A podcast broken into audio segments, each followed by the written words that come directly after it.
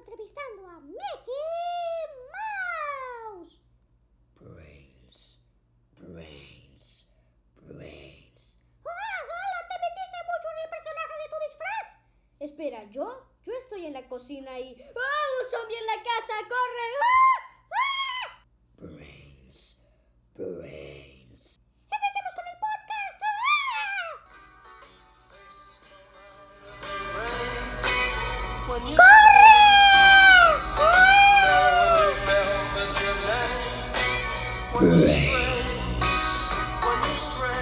¡Toma el sartén! ¡Golpéalo!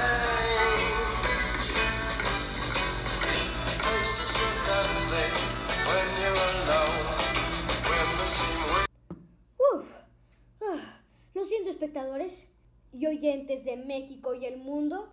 Un zombie intruso se metió a nuestra casa. Estaba muy asustada. Uf.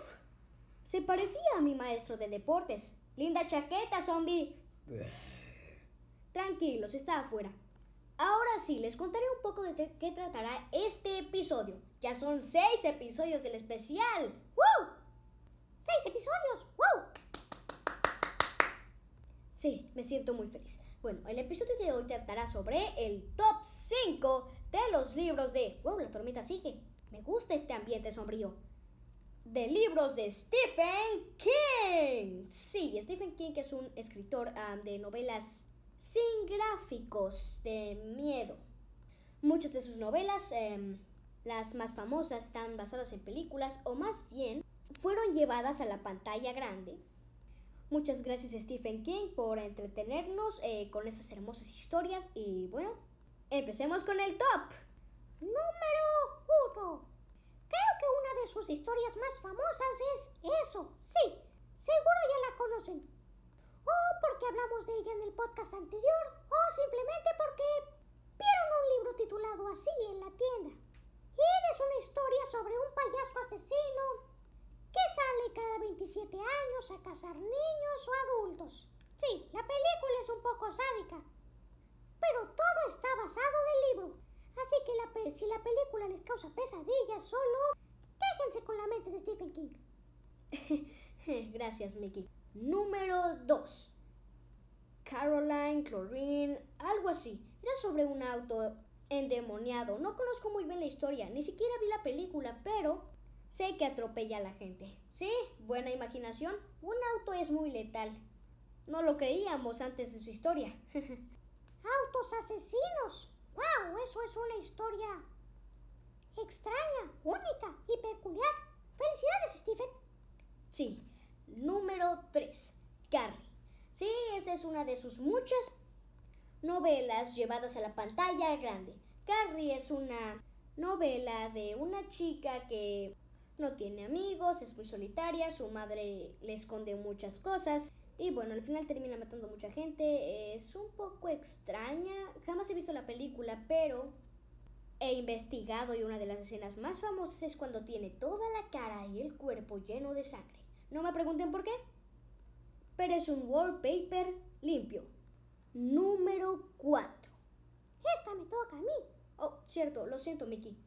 Brains. Tranquilo, zombie, estamos grabando un podcast. El resplandor no podía faltar en esta lista. Esta historia también fue llevada a la pantalla grande. Con la clásica escena de It's Johnny. cuando el psicópata de la franquicia da hachazos a la puerta del baño. Es una película sádica, confusa, pero muy buena. También una escena clásica de esa cinta es cuando las gemelas del resplandor le preguntan a Danny si quiere jugar con ellas y del elevador sale mucha, mucha, mucha sangre. Oh, sí, recuerdo que la película de Ready Player One retratan esa escena. Parece que al director le gustaba leer esas historias.